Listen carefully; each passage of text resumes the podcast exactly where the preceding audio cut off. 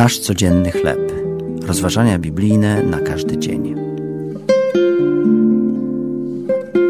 Czy było warto? Tekst autorstwa Marta Dehana na podstawie pierwszego listu do Koryntian, rozdział 15, werset 36.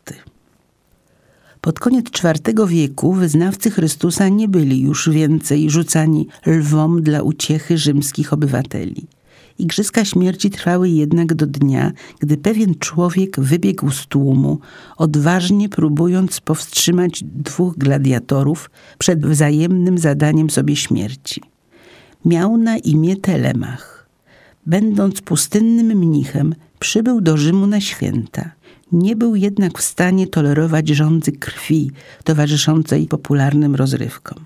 Według słów biskupa i historyka kościelnego z V wieku, Teodoreta, Telemach krzyknął, by powstrzymać przemoc, lecz został ukamienowany przez tłum. Cesarz Honoriusz usłyszał o jego odważnym czynie i dał rozkaz zakończenia igrzysk.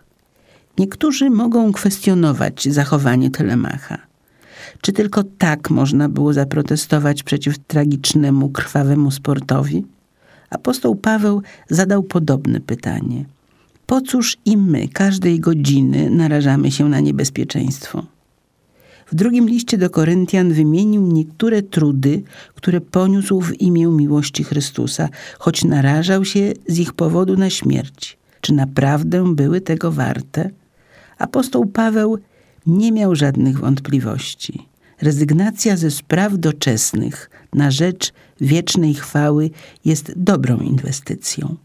W dniu zmartwychwstania życie złożone w ofierze Chrystusowi i bliźnim stanie się ziarnem wieczności, którego nigdy nie będziemy żałować.